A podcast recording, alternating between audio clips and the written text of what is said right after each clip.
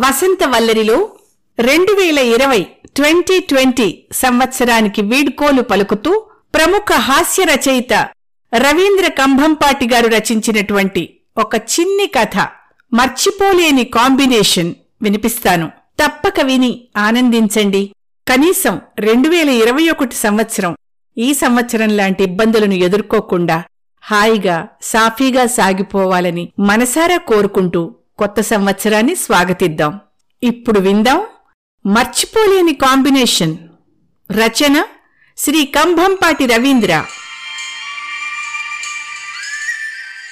ఏలే నిన్నే. అని ఎవరో కుదిపి లేపుతుంటే ఉలిక్కిపడి లేచాడు రమణమూర్తి. కళ్ళు నులుముకుని బస్సులోంచి బయటికి చూస్తూ పిఠాపురం అప్పుడే వచ్చేసిందండే అని అడిగితే నీ స్టాప్ వచ్చిందని లేపాననుకుంటున్నావా? మొదటి పేజీ ఏది? గుడ్లు నుముతూ అడిగాడు ఆ పచ్చలాల్చి ఆయన. మొదటి పేజీ ఏంటండి? అని అమాయకంగా అడిగాడు రమణమూర్తి. చేతిలో ఈనాడు పేపర్ మధ్య పేజీ పెట్టుకున్నావు. మొదటి పేజీ ఏది అంటే అలా మీడి గుడ్లేసుకు చూస్తావే? పచ్చలాల్చి దబాయింపుగా అడిగాడు. నాకే తెలుసండి? ఈ పేపర్ నా చేతులకి ఎలాగొచ్చిందో? నిజంగా తెలియదండి అన్నాడు రమణమూర్తి. ఇదంతా చూస్తున్న వెనక సీట్లోని వంగపండు చీరావిడ ఏమయ్యా? బుద్ధుందా నీకసలు? ఆయన ఏదో వైజాగ్లో బస్సు ఎక్కుతూ పేపర్ కొనుక్కుని కూర్చుని నిద్రపోతుంటే ఆయన నిద్రలేపు మరి పేపర్ ఏదైనా అడుగుతావా? అని పచ్చలాల్చిని దులిపేస్తూ ఉంటే నేను పేపర్ కొనుక్కోడు వేటమ్మా భలేవారే అని రమణమూర్తి అనేసరికి ఆ వంగపండు చీరావిడికి మూర్చొచ్చినంత పనయింది. రమణమూర్తి పిఠాపురం జూనియర్ కాలేజీలో లెక్కల లెక్చరర్గా పనిచేస్తున్నాడు. ఇబ్బందల్లా ఏమిటంటే లెక్కల్లో ఘనాపాతి అయినా మిగతా విషయాలన్నింటిలో విపరీతమైన మతిమరుపు. అంతవరకు తీవ్రంగా మాట్లాడుతున్న విషయం కూడా ఎవరైనా చిన్న ప్రశ్న వేస్తే అసలేం విషయం మాట్లాడుతున్నాడో మర్చిపోతాడు. దాంతో ఇంటి విషయాలన్నీ భార్య సువర్చల చూసుకుంటూ ఉంటుంది. భర్తకున్న మతిమరుపు ఇబ్బంది పెడుతున్నా విద్యార్థుల్లో అతనికున్న మంచి పేరు మాత్రమే పట్టించుకునేది సువర్చల. మా ఆయనకి ఏ చెడ్డలవాటు లేదు. యాదవ బుద్ధులు అసలే లేవు. లెక్కల్లో కొబ్బరి చెట్టంత కీర్తి ప్రతిష్టలున్నాయి. పైగా నన్ను ఊళ్ళో అందరూ లెక్కలమూర్తి గారి భార్య అంటారు అంటూ మురిసిపోయేది.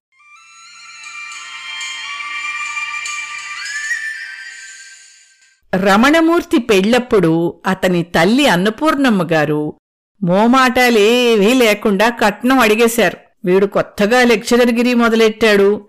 వీడి తర్వాత ఇద్దరు ఆడపిల్లలున్నారు. ఆ మహానుభావుడు మాకేవీ ఆస్తులు మిగల్చలేదు. కాబట్టి మీ అమ్మాయికి ఏం పెడదామనుకుంటున్నారో ధనం రూపేణా ఇస్తే రేపొద్దున మా అమ్మాయిల పెళ్ళిళ్ళకి వాడుకుంటాం అన్నారు. సరే జాతకాలు అన్నీ చక్కగా కుదిరాయి. పిల్లాడు లక్షణంగా ఉన్నాడనుకుని ఇష్టం లేకపోయినా బంగారం అమ్మేసి మరీ పెళ్ళి చేశారు సువర్చల తల్లిదండ్రులు. తన పెళ్ళైన కొంతకాలానికి రమణమూర్తి తన చెల్లెళ్ళ పెళ్ళిళ్ళు చేశాడు. తన భార్య సువర్చల తాలూకు బంగారాన్ని తన చెల్లెళ్ళ కోసం వాడేశాననే బాధ మాత్రం మనసులో ఉండిపోయి భార్యకి చెప్పాడు మీ వాళ్ళు నీకు పెట్టిన బంగారం కన్నా ఎక్కువ బంగారం చేయించే పూచి నాది. జీతం డబ్బులు ట్యూషన్ల తాలూకా డబ్బులు గట్రా అన్నీ నువ్వే చూసుకోవాలి. ఆ మిగిలిన డబ్బుతో బంగారం కొనుక్కో అని చెప్పాడు. పేరున్న లెక్చరర్ కావడంతో ట్యూషన్లు ఎక్కువగా ఉండేవి రమణమూర్తికి. సొంతింట్లో పైగా ఇంట్లోనే అన్ని రకాల కూరగాయలు పెంచుకోవడంతో పాటు ఇద్దరికీ పొదుపుగా ఉండే మనస్తత్వం. కొద్ది రోజుల్లోనే సువర్చల చెప్పుకోదగినంత బంగారం సమకూర్చుకుంది. తన దర్జా పుట్టింట్లో చూపించి తన బంగారం మింగేశాడని భర్త మీద ఉన్న అపప్రద పోగొట్టాలని ఎదురుచూస్తోంది సువర్చల.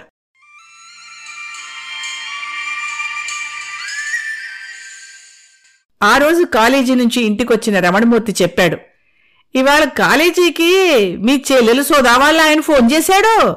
ఏదో చెప్పాడైనా కానీ ఏమిటో గుర్తు రావటం లేదు. ఎలాగబ్బా? అయ్యయ్యో ఎంత పని జరిగిందండి. ఇటువంటివి ఏదైనా కాగితం మీద రాసి ఉంచుకోమని చెప్పాను కదా మీకు? నాకు మళ్ళీ సొదకి ఇప్పుడు ఎస్టీడీ చేసి విషయం ఏమిటి అని అడగాలంటే అదోలా ఉంది సుమండి. సుధా వాళ్ళు హైదరాబాద్లో ఉంటారు. వాళ్ళ ఆయన అక్కడేదో గవర్నమెంట్ ఆఫీస్లో పనిచేస్తాడు. ఆయన ఫోన్ మాట్లాడుతున్నప్పుడు ఆ విషయం అంతా కాగితం మీద రాశాను. కానీ ఆ కాగితం మా ప్రిన్సిపాల్ గారి టేబుల్ మీద మర్చిపోయినట్టు గుర్తు. పోన్లేండి. నేను రేపు సోదకి ఏదో యథాలాపంగా చేసినట్టు ఫోన్ చేస్తాను. విషయం అదే చెప్తుందేమో చూద్దాం అంది సువర్చల. రాత్రి భోజనాలు అయ్యాక భర్తను అడిగింది. జగన్నాథం మాస్టారు మీ దగ్గర రెండు వేలు తీసుకుని ఆరు నెలలు అయింది. అయిన అడిగారా ఏమైనా? మీరు ఈ విషయం మర్చిపోకుండా ఉండాలని మీ లెక్కల పుస్తకం మొదటి పేజీలో చిట్టి కూడా పెట్టాను. హా ఇచ్చారు. నీకు అసలు చెప్పడమే మర్చిపోయాను.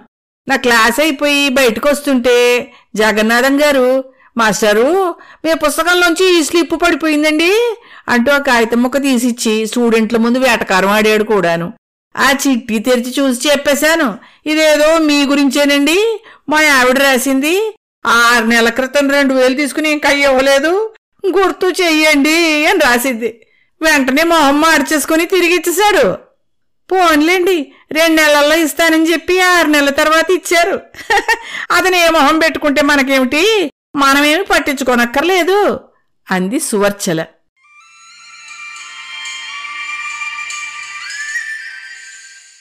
మర్నాడు ఉదయం రమణమూర్తి కాలేజీకెళ్ళిన తర్వాత సువర్చల తన చెల్లెలికి ఫోన్ చేద్దామని బయటికెళ్ళబోతుంటే పోస్ట్మ్యాన్ ఓ శుభలేఖ పట్టుకొచ్చాడు. సుధా వాళ్ళ గృహప్రవేశం తాలూకు శుభలేఖ అది. వెంటనే బయటికెళ్ళి చెల్లెలికి ఫోన్ చేసి శుభాకాంక్షలు చెప్పొచ్చింది. అక్కాయ్ నువ్వో వారం ముందే రావాలేవు.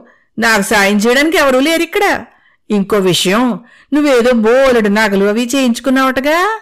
అమ్మ చెప్పిందిలే. అన్నీ తీసుకురా సుమి. వాళ్ళు చూసినట్టుంటుంది మనకి దర్జాను. అంది సుధ. సరేనని చెప్పి ఫోన్ పెట్టేసింది సువర్చల. రాత్రి రమణమూర్తితో గృహప్రవేశం విషయం చెప్పింది.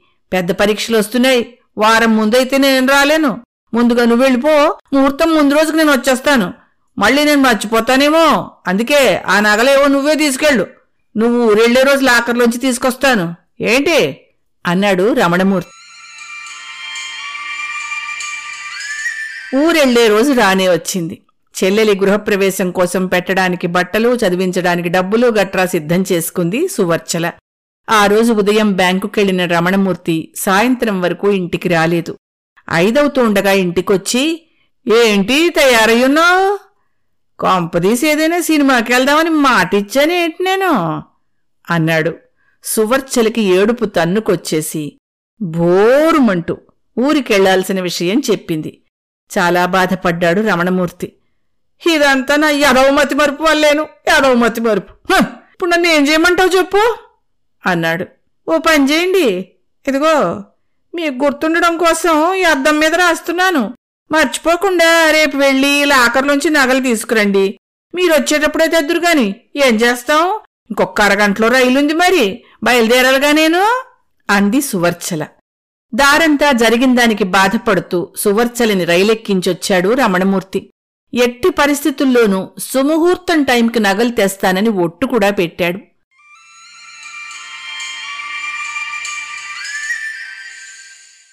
సువర్చల్ హైదరాబాద్ వెళ్ళిన తర్వాత సుధా అడిగింది అదేమిటే అక్క? మేళ్ళలో నల్లపూసలు మంగళసూత్రం తప్పించి వేరే నగలేవి కనపట్టం లేదు? అయ్యో అదా. నేనొక్కదాన్ని తెచ్చుకుంటే ప్రమాదం అని చెప్పి మా ఆయన వచ్చేటప్పుడు తెమ్మన్నానులే అంది సువర్చల. అది చూద్దాంలే అని నవ్వుకుంటూ వెళ్ళిపోయింది సుధ.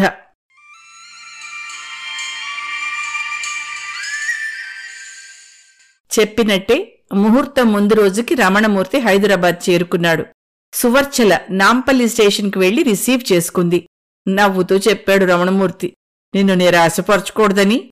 నువ్వు వెళ్ళిన మర్నాడులో ఆఖరిలోంచి నగలు తీసుకొచ్చాను.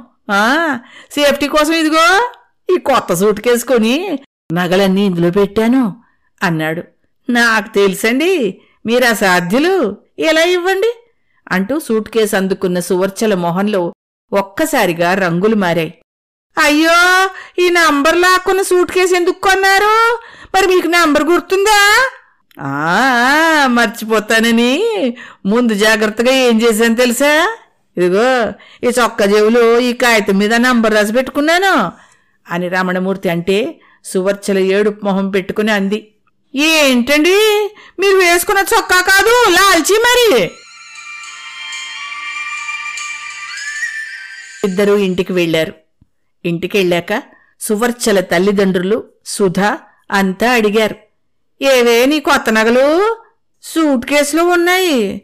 తెరవడానికే ఇబ్బంది వచ్చింది అని సువర్చల చెప్తే నగల్లేవని చెప్పొచ్చు కదే మొగుణ్ణి వెనకేసుకొస్తూ ఎదవ నాటకాలు ఎందుకంట? అని రమణమూర్తి మావగారు చూర చూర చూస్తూ వెళ్ళిపోయారు. ఏంటక్కా? శుభవాన్ అందరూ కలిసిన సమయంలో ఇలా మూడుపాటు చేసేసారు ఇప్పుడు మా ఆయన వైపు వాళ్ళంతా నీ మెడబోసుగా ఉందని సులకం చేస్తారు చూడు. అంది చిన్న పుచ్చుకుని సుధా. రమణమూర్తికి ఏం చేయాలో పాలుపోక అలా బెల్లం కొట్టిన రాయిలా ఉండిపోయాడు. మర్యాద సంగతి దేవుడెరుగు. అసలెవ్వరూ పట్టించుకోవడం లేదతన్ని అతని పిఠాపురం వ్యాస చూసి అతని ముందే నవ్వేసుకుంటున్నారు పైగా. ఆ రాత్రంతా కూర్చుని తొమ్మిది వందల తొంభై తొమ్మిది కాంబినేషన్లు ఎంత ప్రయత్నించినా ఎన్ని ప్రయత్నించినా ఆ సూట్ కేసు విప్పడం చేత కాలేదు సువర్చలకి. మర్నాడు ఉదయం సువర్చల పట్టుచీర కట్టుకుని తయారైపోయింది. ఎవ్వరూ పట్టించుకోకపోయినా కల్పించుకుంటూ సత్యనారాయణ వ్రతం పూజకు కావలసిన సహాయం చేస్తోంది. రమణమూర్తి ఓ మూల నుంచుని పూజ చూస్తూ ఉండగా ఇక్కడ రమణమూర్తి గారు ఎవరండే? అని ఎవరో అరిచారు. వెంటనే పరిగెత్తుకుని బయటికెళ్ళాడు. మీరేనా రమణమూర్తి గారు? మీకు టెలిగ్రామ్? అన్నాడా వచ్చినాయన. నాకు టెలిగ్రామ్ ఏమిటా అని ఆశ్చర్యంగా సంతకం చేసి టెలిగ్రామ్ చూసిన రమణమూర్తి మొహం ఒక్కసారి వెలిగిపోయింది. పరిగెత్తుకుంటూ లోపలికి వెళ్ళి సువర్చలని వాళ్ళ గదిలోకి లాక్కెళ్ళిపోయాడు. చిచి ఇదేం అల్లుడు? వేదవల్లుడు? మరి పట్టపగలేనా? వా అని రమణమూర్తి మావగారు అంటుంటే వ్రతం చేస్తున్న పూజారి గారు అన్నారు వెధవలుడు అంటున్నారు మీరు తిడుతున్నది మీ అల్లుడినా లేక మీ కూతురునా? పది నిమిషాల్లో టీవీగా బయటకొచ్చిన సువర్చలని చూసిన వాళ్ళెవ్వరికీ నోట మాట రాలేదు. లక్ష్మీదేవికి ప్రతిరూపంలా ఒళ్ళంతా నగలతో ధగధగలాడిపోతోంది సువర్చల.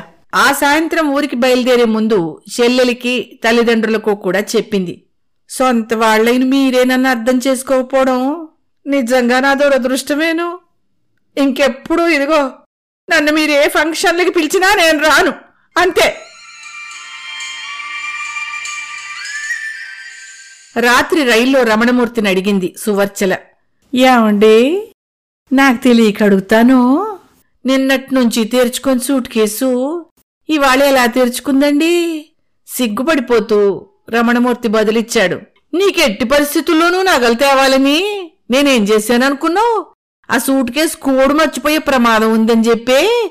ఆ కోడ్ నంబర్తో నా పేరున మీ చెల్లెలింటికి టెలిగ్రామ్ ఇచ్చానంతే. ఎలా ఉంది?